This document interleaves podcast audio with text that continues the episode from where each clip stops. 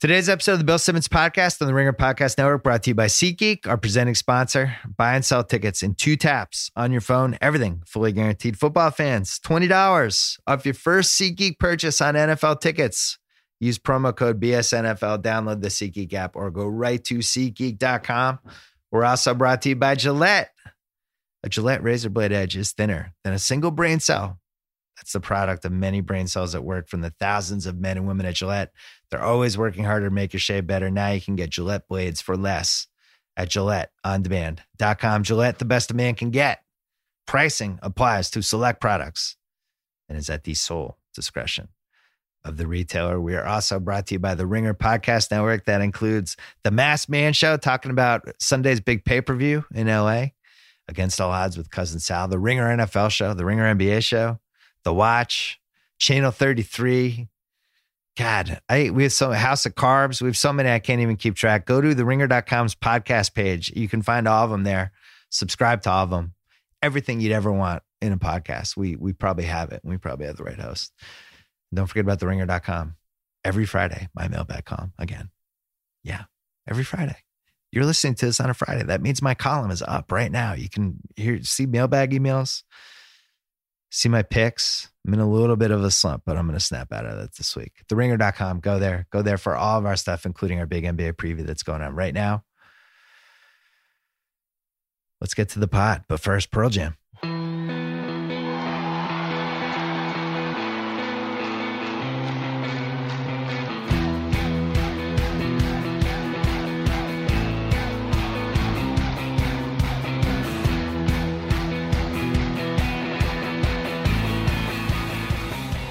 Ah, now we're down to 38 minutes. This is like the, the shortest podcast I've ever had.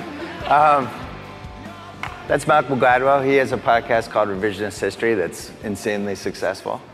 We've done a lot of these. We've done some back and forth in print. We have done uh, some podcasts. We're, we're mixing it up today. We're playing a game. You want to explain the game? The game is uh, each of us has written out uh, 10 names, concepts, whatever, on pieces of little slips of paper. I wrote out 10 for Bill. Bill wrote out 10 for me. We don't know what those names are. We're going to pluck them out, and we have to do a little riff on whatever we, whatever the, the word on the piece of paper is. I wrote the names of 10 porn sites. I, had. I wasn't going to tell you until we were on there. I just wanted to see how you would react. well, this is an away game for you because you're the guest, so you have to, you have to pick a name first. Yeah. Right. I hope this works. You guys, you guys... Rick Pitino. Oh, oh Rick Pitino, topical. Uh, Very topical.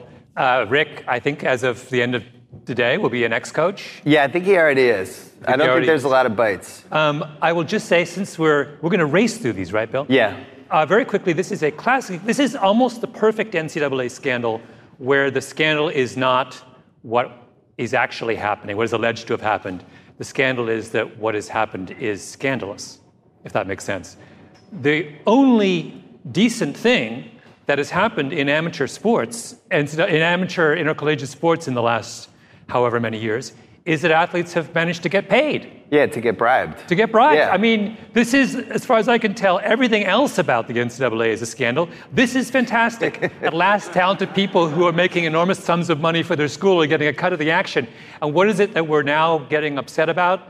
The very the only good thing that's happened in the NCAA in, since it's in since its charter. It's probably going to get worse too, because we ha- we don't know how many shoe companies are involved.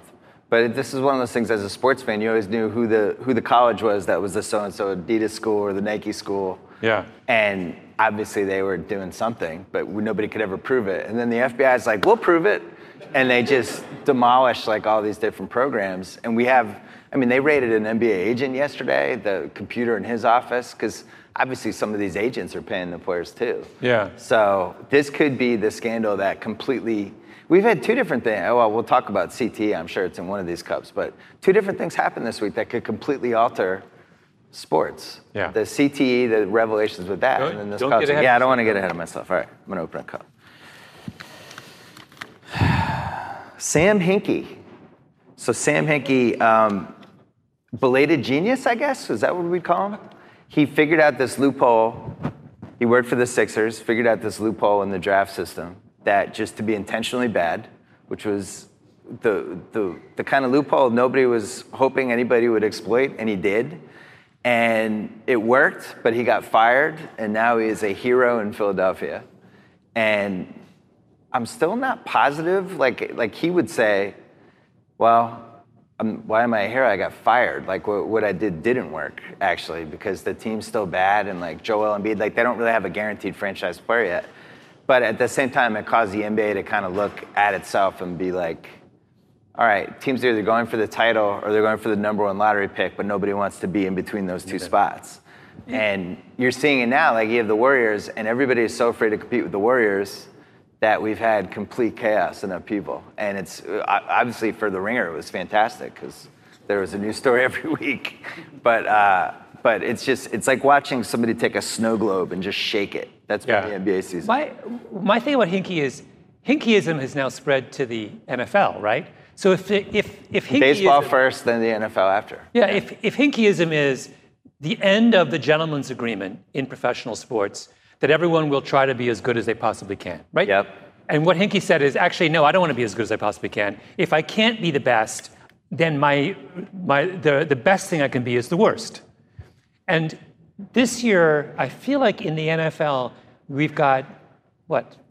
At least five or six teams that aren't even trying to be mediocre, that are trying like to be the worst that they could be. Seven or eight bad teams. Yeah. yeah. Um, but can professional sports survive in when everyone is playing the Hinkie game?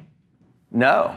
I mean, imagine if, like, you're launching your podcast. Imagine if this was your plan. I'm going to make my podcast terrible for four years. Yeah. And then eventually it'll be good because I'll be able to afford more engineers. I don't even know why anyone would do that. yeah. um, it is but the crazy. Uh, we I, years ago we had done a back and forth where we we I mean I, we were discussing the draft and we talked about this notion that the fundamental idea behind the draft, which is that you reward teams for being bad yes, is the worst idea in it's the terrible. world. And now we're terrible. finally, the chickens are coming home to roost. That's why I've been, for 10 years, I was pushing for this tournament where all the lottery teams would have to play at the end of the season, single elimination March Madness style. So then they couldn't fake injuries and do all the stuff they do to try to intentionally be bad. And they haven't done it. And it's, it's kind of crazy that they haven't tried to address like March and April. But on the other hand, like I would argue basketball is probably in the best shape of, of all these sports just because, you know, how marketable the guys are. It's football that I think will suffer the greatest uh, from Hinkieism because you literally have five games per Sunday now that are unwatchable. Like, why would, under what circumstances would anyone compel me to watch the Cleveland Browns playing the New York Jets? I like how you call it Hinkieism. I think, I think it's Hinkieism. I think the man has started a, he, he, it's like Marxism. I mean, he reframes the way we think about the world. the funniest thing about it is the Sixers fans love him now. Yeah. It was almost like Stockholm syndrome sent in. Like they, they had four terrible seasons in a row, and they're like, we loved it. It was great. We got all these young guys that we love now, and, yeah.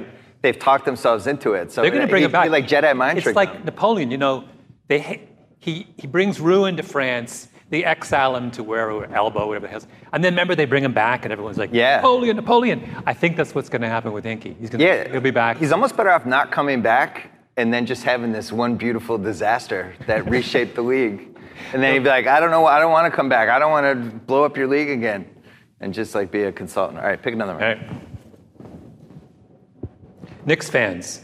Oh. I mean, why would I even answer this? What is there to say? This that masochism is alive and well, apparently, in the metropolitan area. I actually think it is, as someone who lives in New York and has the option of being a Knicks fan that I have declined, um, I would say that I have a, I think I have a fundamental ethical problem with being a Knicks fan, which is if I am a Knicks fan, then I am implicitly um, uh, supporting the decision making of Knicks ownership and management. Yeah. Um, I'm essentially saying to Mr. Dolan that I think you do a good job, right? I'm voting with my dollars to, in support of what he's done. And that is, um, that's wrong. I mean, it's more than wrong. That's outrageous. He's the dumbest owner.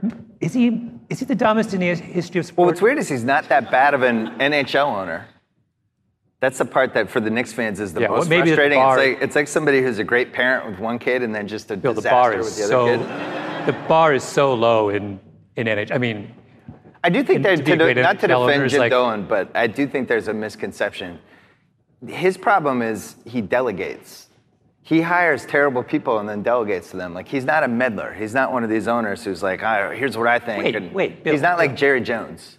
First of all, yeah, he delegates. He delegated to Isiah Thomas, one of the worst it- delegations. But that's my point. Like he would delegate to Bob the doorman, who's Oh, now like the new GM. Like Yeah, he doesn't. but that- but it's like th- Phil Jackson. Well, I hired him. I don't want to intervene. And Phil Jackson's That's like the kind of tapioca. In That is seat. the uh, what was that great George Bush phrase? The uh, the um, the what was it? The soft bigotry of low expectations. Um, to say that in defense of Jim Dolan, Yeah. that he delegates to morons is that is the soft bigotry of low expectations. That's I didn't how- say it was a good defense, but it is true. I mean, But no, no, he is. hires bad I people. think. I think for every bad decision that has been made by a Jim Dolan surrogate, we can also identify a bad decision that was made by Jim Dolan himself. true. So the fact when you when you enter uh, New York City um, through the through the dungeon that is Penn Station, you know that's that's Jim Dolan's fault, right? He Right. refuses. No, he refuses to move until he moves Madison Square Garden, which he should have done 15 years ago. Yeah. It is impossible to renovate Penn Station. So that dis- that disgusting hovel that welcomes you to the greatest ci- city on earth is a the, the fault of that lies at the feet of Jim Dolan, where he's like two blocks from here. You know, God knows what he's doing, playing Tetris or whatever the hell he does all day. I think the weirdest thing that's happened to Knicks fans is it's been so bad. Like, like they were fondly remembering Carmelo this week. Yeah. It's like, oh, remember that 2013 team that lost in round two? Wow, those were the days. And it's like, you, he had no, first of all, you had to gut your team to get him because he was so greedy. He didn't want to wait to be a free agent. And then he took an insane amount of money with a no trade clause in 2014. So he was immediately a declining asset because you couldn't get rid of him anywhere. Yeah. You couldn't put a team around him. And then the Knicks fans are like, oh man, I'm going to miss that guy. In the land of the blind, much the one-eyed man is king. That's what this is about. Sports Illustrated. Now you're trying to bait me with this. one. Maybe. Um, I actually canceled my subscription this year. Let's move on to the next one.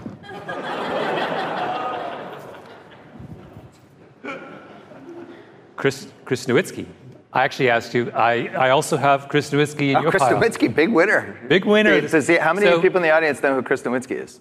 He's the guy. Not many. Not many. Okay. He is the guy who has been almost single-handedly uh, pushing the CTE uh, case uh, in pro football. With Boston University. Boston Yeah. University and all those people. He's been systematically finding the brains of, uh, examining or getting people to examine the brains of, of uh, deceased NFL players for evidence of this degenerative brain condition caused by playing football and making this in- increasingly um, strong case that uh, football's got a moral problem. Um, And for what, 2006 to 2010, the NFL was like, no, we didn't. No, no, you're wrong. It doesn't cause concussions. You're wrong. And then gradually they were like, we're not saying anything anymore. And then it was legally we can't say anything. Yeah. And then all of a sudden they're settling with players, and it's getting worse and worse. It's not. Um, I feel like this is one of these issues where there's a there's a there's a there's a, a class of of kind of um, uh, moral issue in American life, which is uh, which has it always has the same basic structure, which is there's a gap. In retrospect, a bizarre and inexplicable gap between the identification of the problem by someone like a Chris Nowinski, by the kind of pioneer, and the general acceptance of the problem by the public. Yeah. So people start to think that smoking is bad for you in the 50s, and the country kind of wakes up to that in the 70s, 80s, 30 years. Like last week. Or, yeah. Yeah. Very. Um, lead, I sort of feel like uh, that in retrospect, we will look back on this era 25 years from now and we will say that the way we dragged our feet on lead poisoning is more than scandalous. It's, Yeah. It is a moral stain. I mean, we know exactly what lead poisoning does. We know who it affects. We know that it is, it is the easiest thing to reverse. We know that it causes more social problems than almost anything else we can identify. And yet we are essentially doing almost nothing about it in this country. There's a case where we've known about lead for decades. Yeah. What are we doing? We're doing nothing about it. This football thing has all of the hallmarks of that. It is just like basically we're killing off, systematically killing off people who play this game. Um, and we, there's one guy in Boston who's like waving his hands and saying, wait a minute, wait a minute, wait a minute. And there are little stories run about him. And what happens? Nothing happens. Well, they just announced this week that the scientists that they work with at BU feel like they can diagnose CT in real time. So they could take some linebacker who's 28 years old and do some test and potentially find out if he's either more prone to it than most people or if he has like the beginning stages of it. And if they master that test, it's so long football. It's or football becomes a completely different sport. I don't. Yeah. If if you can be like, hey, you're 10% there with CTE, and you're this 25 year old linebacker, what are you gonna do? You stop playing. So I don't know uh, where this goes, but it goes nowhere good. Yeah. Um, I would keep going on that, but we got to keep moving. 19 year old Moses Malone. um, I became obsessed with him when I was working on my basketball book because it, basketball out of any sport is right place, right time, wrong place, wrong time. Just this chain of events can happen, and you can end up having the career that is not what you should have had. And Moses was a great example of that. He goes right from the high school to the NBA. First guy to do that. Or the ABA, I'm sorry. Yeah, first guy to do that. Kind of creates it. Uh, goes from like Utah to St. Louis, and then all of a sudden the ABA merges with the NBA. He gets this rap as like not being smart, not being a hard worker. He gets uh, drafted the expansion draft by Portland, who already had Bill Walton, who was probably the best center in the league at the time. They give up on him. They trade him to Buffalo. Buffalo doesn't know what to do with him. They trade him, ends up in Houston, and becomes the 12th best player of all time. And it was like this four year journey of he was clearly unbelievable, and this is just what happens in the NBA. But uh, I wrote a whole part in my book about his butt. He was the only person I've ever seen who would get these rebounds. He would, on his offensive rebounds, he would go in the baseline under the basket. Like he would literally go under the basket.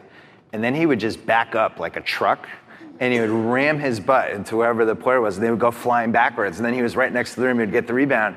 And I've always wondered why nobody else ever tried that because it was like just genius. Was his I've butt, never seen another player do was it. Was his butt unusual in some no, way? No, it wasn't like a giant. It wasn't like a giant butt. He was just great at ramming it backwards, and these guys would go flying backwards. Anyway, But he, you know, he's a really interesting reminder, though, of if this. So he's the guy who basically starts the whole uh, jumping from the first to jump from high school to the pros. Right, The which- first 19-year-old to play professional sports in basketball. Yeah. Um, and his career, though, remi- is a reminder of if you're going to if you're going to play that game, and it looks like the NBA might go back to um, allowing players to go straight from high school to the they should. I always thought there should be a committee that decided who was eligible to jump, and I wanted to be the chairman of the committee. Nobody listened to me on that one, but I do think like if somebody's ready, they're ready. LeBron was ready in 03. Just send him in. But, if, but when we say ready, this is the interesting thing. When we say ready, are we talking about emotional readiness or physical readiness? Because the, Well, emotionally, nobody's ready. nobody's ready. This is Yeah. exactly my point. That if you're going to do that, you have to accept the fact that a player. We we're constantly pretending in this day and age that someone who is 18 or 19 is a grown person, and what we're No. what what we're actually discovering more and more, I feel like all the time now, is that at 18 and 19, you're so completely different from who you will actually ultimately end up being that normal rules can't apply. So there's a whole really fascinating part of psychology looking at criminal defendants who are um, in their late teens and how the, the move towards treating them as adults is completely and utterly outrageous. You are, you are not yourself at 18. You are, in fact, kind of insane at 18. There's a reason we 18 take to 18 year olds. you're nuts, yeah. You're nuts. There's a reason we take 18 year olds and stick them in essentially uh, uh, uh, The military. well, the military and colleges, which are Yeah. it's the, the, the equivalent of closed institutions Yeah. that, that limit their movements, right? I mean, because you're nuts at that age, right? So now we want to take, if you take an 18 year old, you want to give them $10 million a year and fly them around, you better bad- have an infrastructure in place to deal with it. Well, the best the, the best follow up to this is how many people do you know who married the person they dated when they were 18? It's like nine out of 10 break up, maybe even 19 out of 20. It's because they change. Yeah. You know, I was dating somebody in college that I'm like, wow, I can't believe I dated. She was very nice, but three years, I didn't. It just doesn't make sense to me now, and that's LeBron James in the NBA. You know, like making mistakes and doing stuff. I actually think it's been amazing how he's handled himself Yeah. Day one. Is it? Am I up or are you up? Oh, you're up. You just did 19-year-old Yeah. Moses Malone. that was great. Quick break to talk about SimpliSafe. I learned something shocking from an FBI report recently. What's the average property loss from just one home break in? Over $2,300. Wow. Think about it. One burglary, over 2000 bucks. Tally up all the burglaries in this country. It's worse. That loss number is in the billions. Don't be in that group. Rest easy knowing your home and family are protected with SimpliSafe, a fully equipped home security system.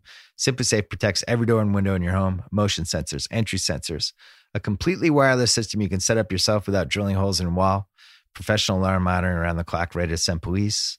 For 15 bucks a month, you can be sure that your home and your things are protected. Go to SimpliSafe with two eyes, simplisafe.com slash BS and get a special 10% discount when you order today. Or if you want your security system immediately from SimpliSafe, visit your local Best Buy. You can get it there too. You'll have your home protected by tonight. Stay safe, my friends. Back to the podcast. LA Olympics 2028. Um, why does anyone want the Olympics? First question number one.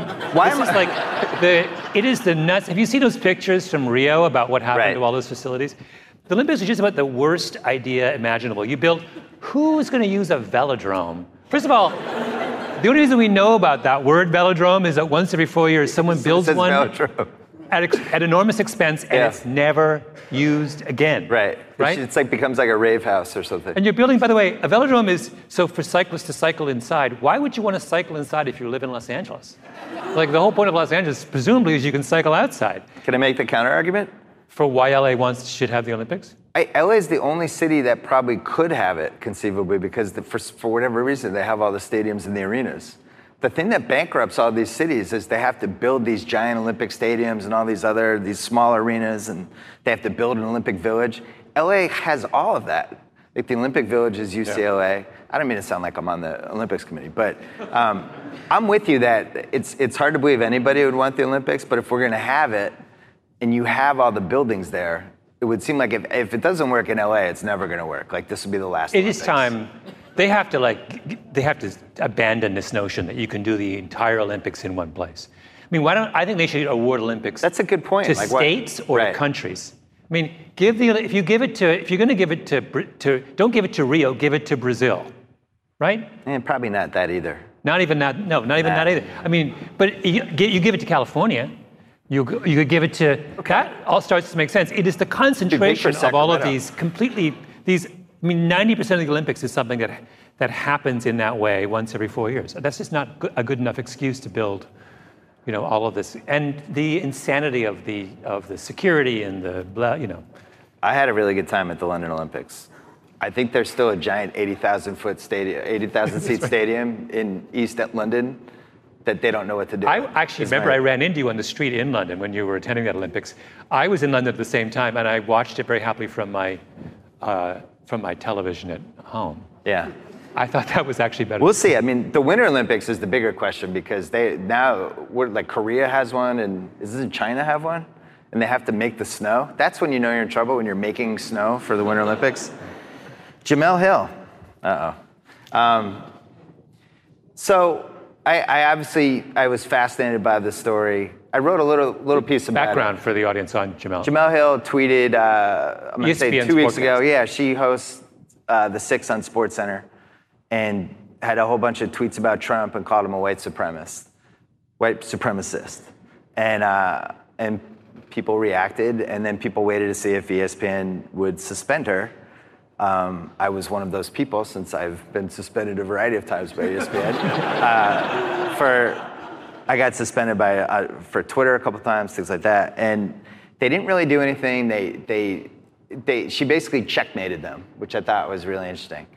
But um, what I found fascinating about the whole thing, you know, they couldn't do anything because here's a black woman talking about um, a president who's treated minorities a certain way. So what are you going to do? Be like, no, you you can't have that opinion. So they kind of like half-assed and didn't really know what to do, and it was super awkward. Um, the thing that was amazing to me is they have this website called The Undefeated, which examines the intersection of sports, race, and culture. This is the ultimate intersection of those three things, right? This is a black woman who's on TV talking about the president and calling him a white supremacist.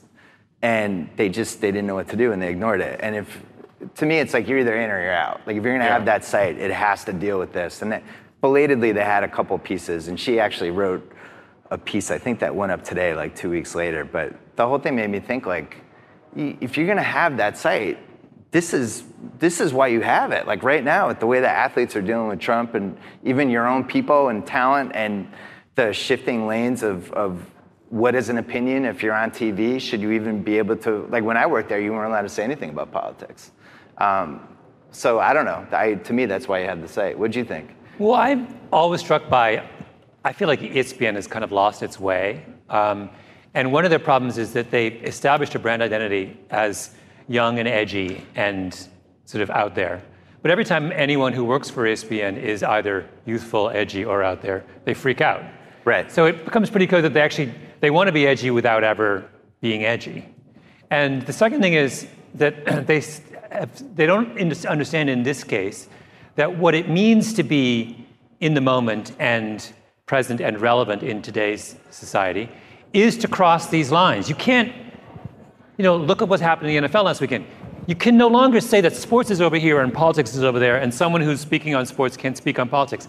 It's all the same now. Yes. You know, once once you have a president who will tweet about whatever is on his mind at any given point in the day, then it's all open season. I mean, how can you say that the president can tweet about sports and North Korea in the same burst, and not say that someone who's a sports announcer can't occasionally wander over into the politics aisle? We found it at the ringer. Like, it, there's no way to stay in the middle anymore when it's bled into every aspect of everything that we cover.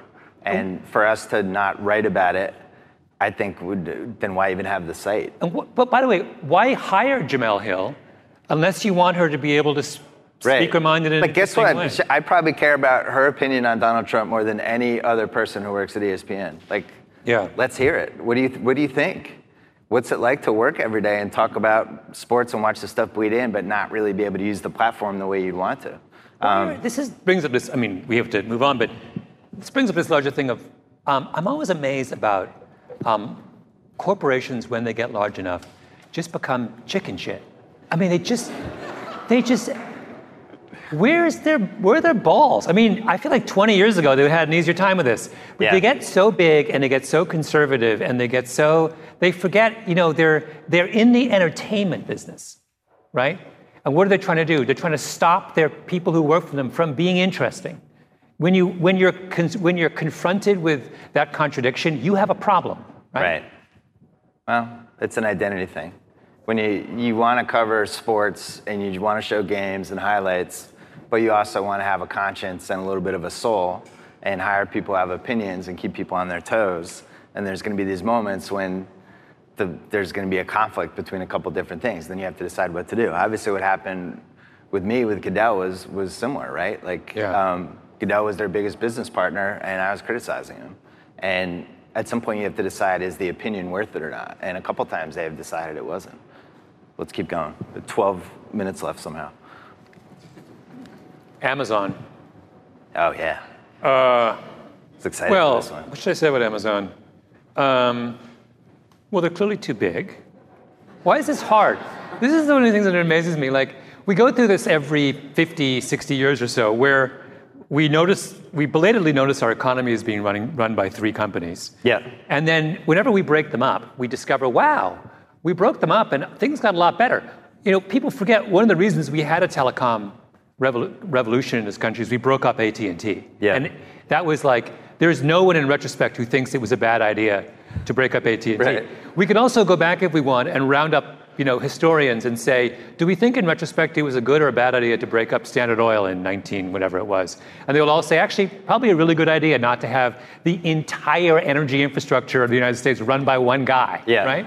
So now we're approaching roughly the same situation with Mr. Bezos. And why is this hard? Break it up. I feel like he's gonna have us killed Right, looking that's around. See up there?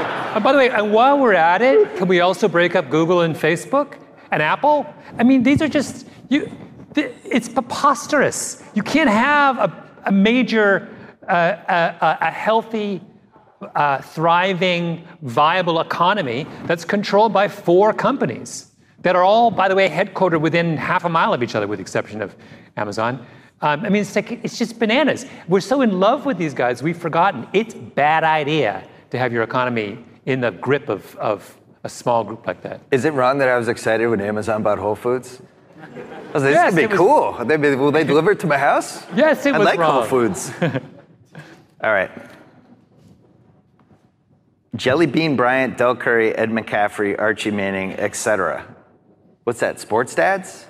Dads who are clipped by their son? No, the rise of the rise of the multi generational sports uh, uh, professional athlete. But you Is know my theory on this. I, I think the athletic genes come from the mom. Because if they came no, from where the. does that come from? it's like, it's like um, I didn't say it was provable. it's my theory. all right, all right. Um, because if they came from the dad, Yeah. all of the great athletes would have had unbelievable athlete kids, right? But I think it comes from the mom. I think the mom has the dominant athlete genes and is the one that passes it along. And that's why, like, the Ken Griffey Sr. and Jr. is so rare. But this is, I'm obsessed with this topic. Like, I love when athletes date. I What? always like, try, I always, as soon as I hear, like, the latest one was uh, Sloane Stephens and Jozy Altidore. And I was like, oh, Oh my God. Oh, what sport would that kid play? That's right. yeah. And then, Yeah. and like when Agassi dated uh, Graf and they got married, I was like euphoric. Huge. I was like, this is, we have now created the best tennis player we're ever gonna have. Yeah. And the fucking kid's playing baseball. I was so mad. He's gonna be a baseball player. So I, feel love like this stuff. In the Eastern Bloc, I am almost certain that they did this deliberately. Because whenever you well, hear about this, in China. Yao Ming's, Yao Ming's wife is like six six. Like Yeah, yeah, I no, think no. they got set but up. when you talk, so uh, when these guys come out of East, like these Latvians, and they're six nine, and they, you know, can dribble like a point guard, and invariably, like in the fourth paragraph of their Wikipedia entry, you see, you know, so and so's, you know. Sarunas's father was seven foot one and something, and Sarunas's mother was six eleven, and blah, blah, blah. And you you think you think that happened by accident in 1977 in Czechoslovakia? No, There's a picture of them like in their wedding with like a gun to their head. Well, you know who's the in I although your theory is like completely bonkers, the I, the the one It's not completely bonkers. the guy in support of in support of your Thank you. completely ridiculous theory, uh, uh, McCaffrey Christian Yeah. McCaffrey, his dad is Ed McCaffrey, but Yeah. but Easy Ed McCaffrey. who is his grandfather on his mom's side? Who is it? Dave Sime, former world record holder in 100 meters. Oh, there you go. The speed You just proved my theory. Christian McCaffrey's speed comes is mom is mom oriented, not father. Who's there's a decathlete who's married to another. It's like Eaton Oh, actually, Eaton, the goat, with the greatest. married the bronze medalist in the pentathlon. Yeah, that will. I have my eye on that. There is an Ashley. There, there is an Ashton Eaton uh, YouTube clip of him um, doing a stair workout. You ever seen this one? oh, yeah, he's hopping the steps. Hopping it's the incredible. steps. It's like it's Yeah. so crazy. Yeah, that kid is. I mean, if You were on the bandwagon that he was the world's greatest athlete, and nobody wanted to climb on with you. Not one person. well, I have. I consider track athletes to be in a. Yeah. I mean, All right, we got to keep going. Now we have eight. Wait, I just did Amazon. Oh, you did. Oh no, no, you did. You did. This, Yeah, yeah, This, this me. Yeah. Jerry Jones. So uh, the question came up backstage when Jerry Jones did his kind of weird kneeling action. I don't want to call it a kneel. I want to say it was a, it was a, uh, a semi kneel on Sunday with his players. Was he bullshitting, or did he actually express solidarity with? I, he's clearly bullshitting. He's doing it because for an owner, Clearly. yeah. No, I mean, oh, good. So there's no. I thought you might there may be some pushback. NFL owners are terrible to players. They're troglodytes. They're troglodytes. They're, the question, the really interesting question for me is if you, if you rank the professional sports owners in terms of, of how appalling and retrograde they are, NFL last.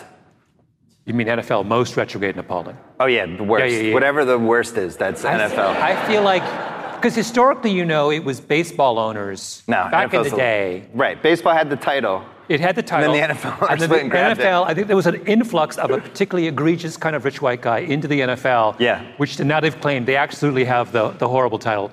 The, the, the wild card in this is uh, the NHL. I feel like there are some, I feel like NHL owners might be the dumbest, and I say this as a Canadian, um, and that's so I, I have some cover for that. Um, but uh, the really interesting, so the gap, if you sort of were to chart this by kind of intelligence, open mindedness, and a variety of imagine a whole series of personality variables.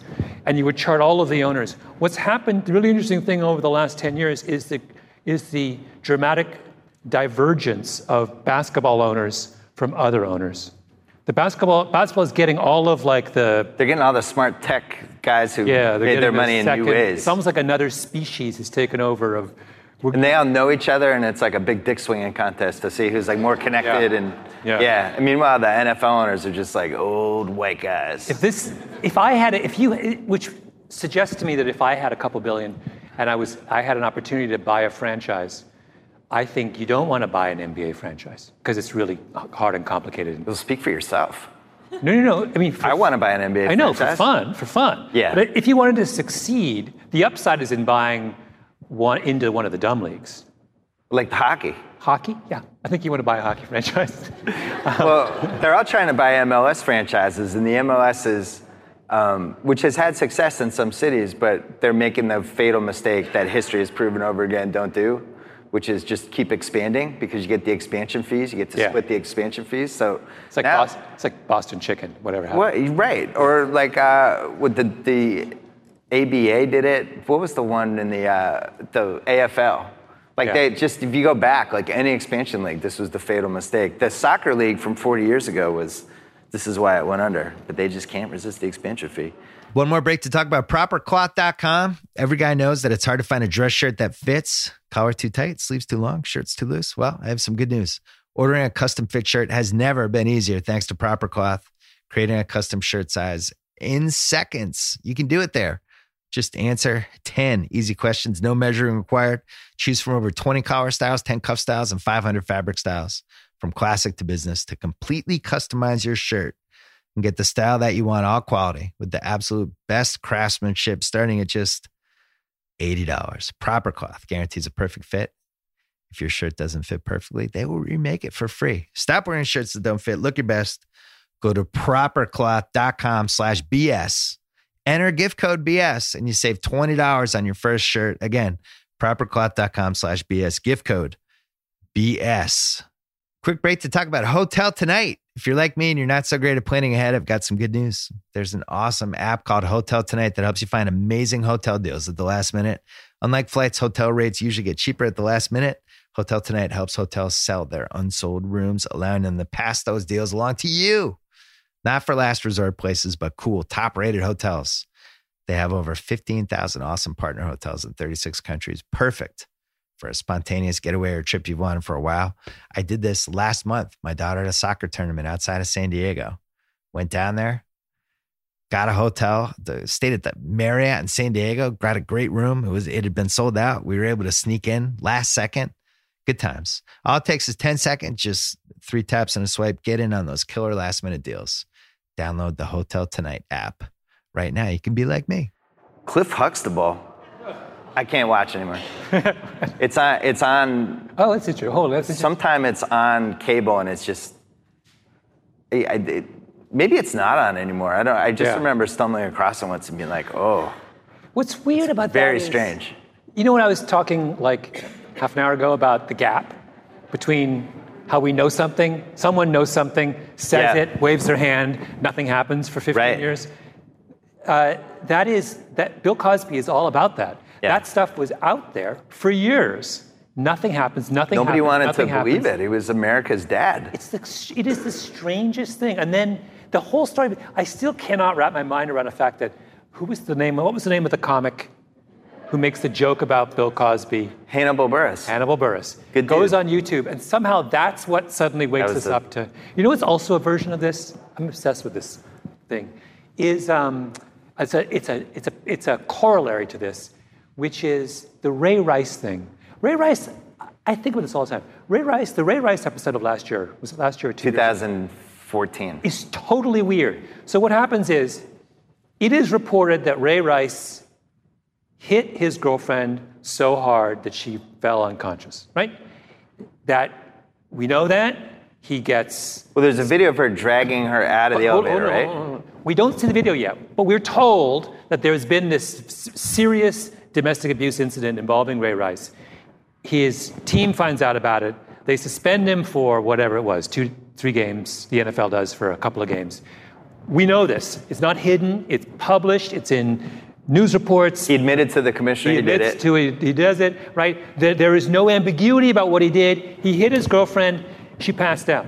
Then, and we're all fine with that, through whatever it is, four games, whatever. The video comes out, and all of a sudden we're like, wait a minute, we're not fine with this. With this. Yeah. It's outrageous. Now, why is it? To me, that is an unbelievably damning statement about us. Why is it that if I tell you Ray Rice hit his girlfriend so hard she fell unconscious, and he's been for that he's been suspended for four, four games, we're like, all right. And then I say, okay, I'm going to show you a video, and you're like, holy shit! Like, what about what was it about the statement he hit his girlfriend so hard that she fell unconscious that you had a problem with? And why are you are you somehow someone who cannot appreciate the moral gravity of something unless you see a video? Well, that was the Goodell thing because Ray Rice, when he met with him in like July, he admitted that he punched her. Yeah. And then when Goodell, when he resuspended him, which I don't think has ever happened before, uh, he was like, "Well, I didn't realize he punched her." And it's like, Yeah. there's five witnesses in the room that Ray Rice. Yeah, don't get me started. Um, But the video thing is it's the strangest thing. 14 year old Bill Simmons. So, what year are we? 1983?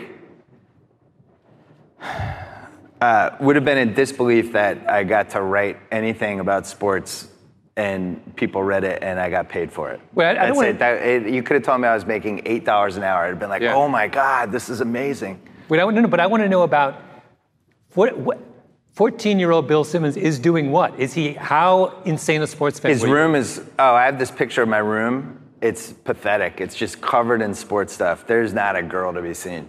Um, it, it, uh, I was just obsessed with sports. I was an only child. And uh, it was just sports, Boston sports, uh, everything. I remember with the 84 Olympics, I think I might have seen every minute of the 84 Olympics because it was in LA.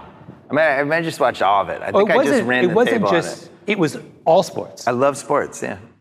Yeah. Did you did did did 14-year-old Bill Simmons do any schoolwork outside of Yeah, he liked to write short stories and do all kinds of stuff. Really? But yeah, I just love sports. You know what this reminds me of? Yeah.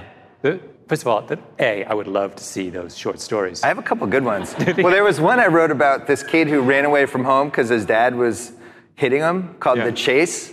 And they brought my dad in. They thought I was oh, trying to tell you. my dad's like the nicest guy ever. And they're like, so we're a little worried. Uh, this reminds me, years ago when I was at the Washington Post, I was assigned to do a story on Tupac. Yeah. Why they would have chosen me for this story is another matter entirely. But somehow I got the Tupac assignment. And of course, Tupac's not going to talk to me. So I thought, oh, okay. So I'll go and I'll talk to people who knew Tupac when he was young. So I don't know how, but I tracked down Tupac's English teacher in like eighth grade. And she said, oh, I still have copies of Tupac's poetry. It's like, Tupac wrote poetry in eighth grade? She says, yeah, yeah, yeah. So she sent me copies of the poems, and literally they are. So Tupac, at that, was still alive then, and he was like Mr. Gangster, hard, Yeah. tats, blah, blah.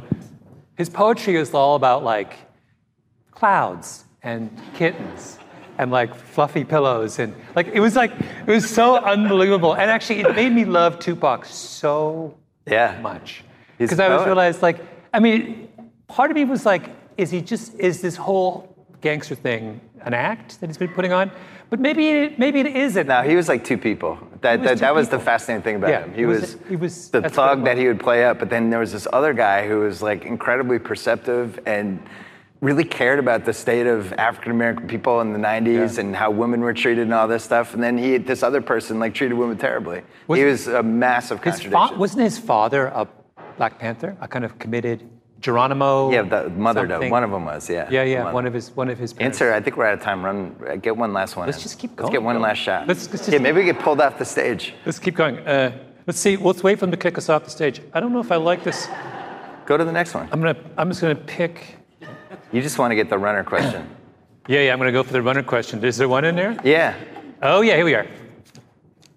Uh, Eliud Kip. Oh no, what's this say? Oh yeah, Eliud Kipchoge. Um, no one knows who Eliud Kipchoge is, um, except for runners. I didn't know who he was. He's uh, he just won the Berlin Marathon. He was the guy who was in the Nike breaking two. He was the guy that Nike tried to get to break two hours. Um, In the marathon, they, the marathon. they rigged it so that he had he was drafting off people the whole time. basically, he's the greatest marathoner who ever lived, but that's not why he's of interest to me. Um, he's one of the most beautiful runners who ever lived. And I would like everyone to go on YouTube and type in Kipchoge, K I P C H O G E, and watch the way he runs. And if that doesn't turn you What do you mean, like the running fan, efficiency of it? it's just gorgeous. There is something, this is a guy who can run. So we used to have something called the Kipchoge number. A Kipchoge number is when Kipchoge's running the marathon, how long, so he's running 26 miles, how long can you keep up with him? So my Kipchoge number is mm, probably 1,200 meters, and I'm a pretty good runner. Um, I'm also ancient. Most people who aren't runners, their Kipchoge number is probably 20 meters. You'd have to run yeah, flat like out. So he is running, he is running 26 miles so quickly that you could only keep up with him for about 20 meters. Do you understand how extraordinary that is? And when you see him run, it's he's so elegant and it's so beautiful. It's just like I was I got up at 3 a.m. to watch the Berlin Marathon last weekend, along with like maybe 25 other people around the world. And I just sat there with my jaw open, just watching this guy for two hours because it's just it's so breathtakingly beautiful. My dad used to live in the Boston Marathon. He lived on like the uh, like on the same street of like the 14th mile, I think it was. And we used to, I used to bring my friends back from college. Like, you got, we got to go to the marathon and watch these guys run by. And like, eh, it'll be fun, fun. We'll get to drink and eat. It'll be like, okay. So we would go, and you're kind of waiting and you're waiting. And usually when you wait for something that long, it's going to be lame or it's not going to live up to the hype or, you know, eh. and then that first wave comes and it's like, yeah. And watch, watching how fast those, everybody would have the same reaction, like, oh my God. Yeah. Like, this is, that's the most, one of the most incredible things I've ever seen.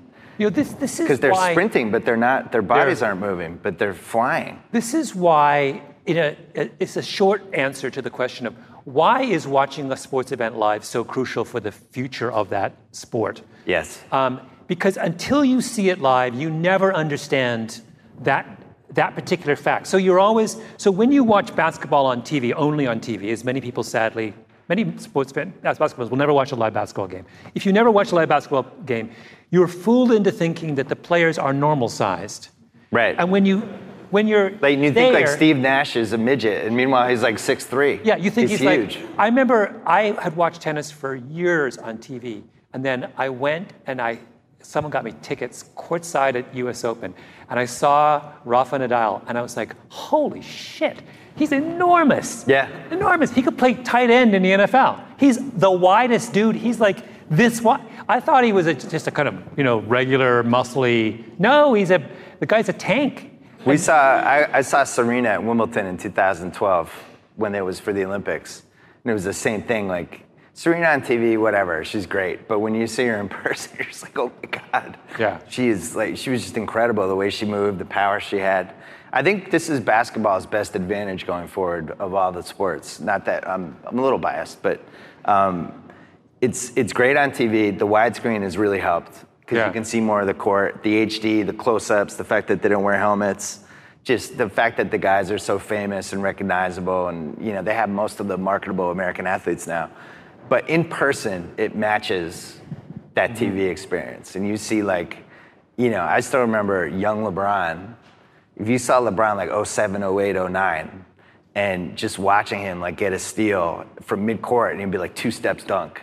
And Giannis is like that now. Giannis is just just riveting in Yeah. person because he's he's almost seven feet. His arms are like going this way, his legs are going this way, and yet when he runs, everything is moving together. And he's got these giant hands that can do whatever, and he he's better in person. And there's certain guys that are just like you have to go see these guys if they're in town. Yeah, yeah. So- you know, what? I had a version of that with, um, and I've forgotten her name. Who's the actress in Fatal Attraction? Glenn Close. Glenn Close. Glenn, for, I briefly sublet a, an apartment in a building in the village, and she had the penthouse. And I would sometimes run into her in the elevator. And she, first of all, she's like five feet tall. And secondly, and she is so astonishingly beautiful in person. Wow. I, I have never been silenced in someone's presence before. Just like, oh my God, you're beautiful. Like, I mean, she's now, I don't know how old she is now, in her 60s, I'm sure. But just like, well, we're getting, we're getting kicked off. Oh, that's Okay, it? We're done. But I, let me just finish about Glenn Close. because if you ever run into her, you're going to have the same thing that's going to happen to you, which is this like, it's just that kind of, holy shit, that's why you're a star Yeah. right? Just like, struck dumb. I wrote about this in my book. David Robinson was like that. When he would walk out, everybody was just transfixed by him. This seven foot guy is handsome, and he was just like chiseled and just was like the perfect looking athlete. And we were all like, my God, look at that guy. Yeah. How are we? How are we the a member of his species? He's magnificent, like this magnificent athlete. Um, this is a good one to end on. So, revisionist history season two is out. Um, it's an awesome podcast and incredibly successful. Mine is the Bill Simmons podcast, which we do three times a week. You can hear this. I think we're going to run it on Friday. Good. Thank you for doing this. And Thank you, you to Midroll for having us. Thanks so much to SeatGeek for $20 off your first SeatGeek purchase on NFL tickets. Use promo code BSNFL. Thanks to theringer.com. Don't forget my column is up as we speak, along with a whole bunch of NBA stuff and all kinds of other goodies. Go to theringer.com. Ringer Podcast Network. We put up somewhere between 17 and 20 podcasts this week. Go subscribe, check out, see what we talked about. Thanks to SimpliSafe, the average property loss from just one home break in over $2,300. With so much to lose, it's as important as ever to protect your home. Try SimpliSafe Home Security. They protect every inch of your home, no long term contract, 24 7 professional monitoring. It's just 15 bucks a month. Go to simplisafe.com slash BS, SimpliSafe with two S. Get a special 10% discount when you order. Or if you want your home protected ASAP, visit your local Best Buy. You can get it there too.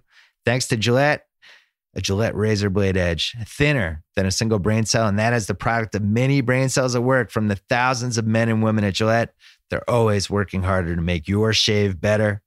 Now you can get Gillette blades for less at GilletteOnDemand.com. Gillette, the best a man can get. Pricing applies to select products and is at the sole discretion of the retailer. Enjoy the weekend. Back on Monday with Cousin Sal. Until then.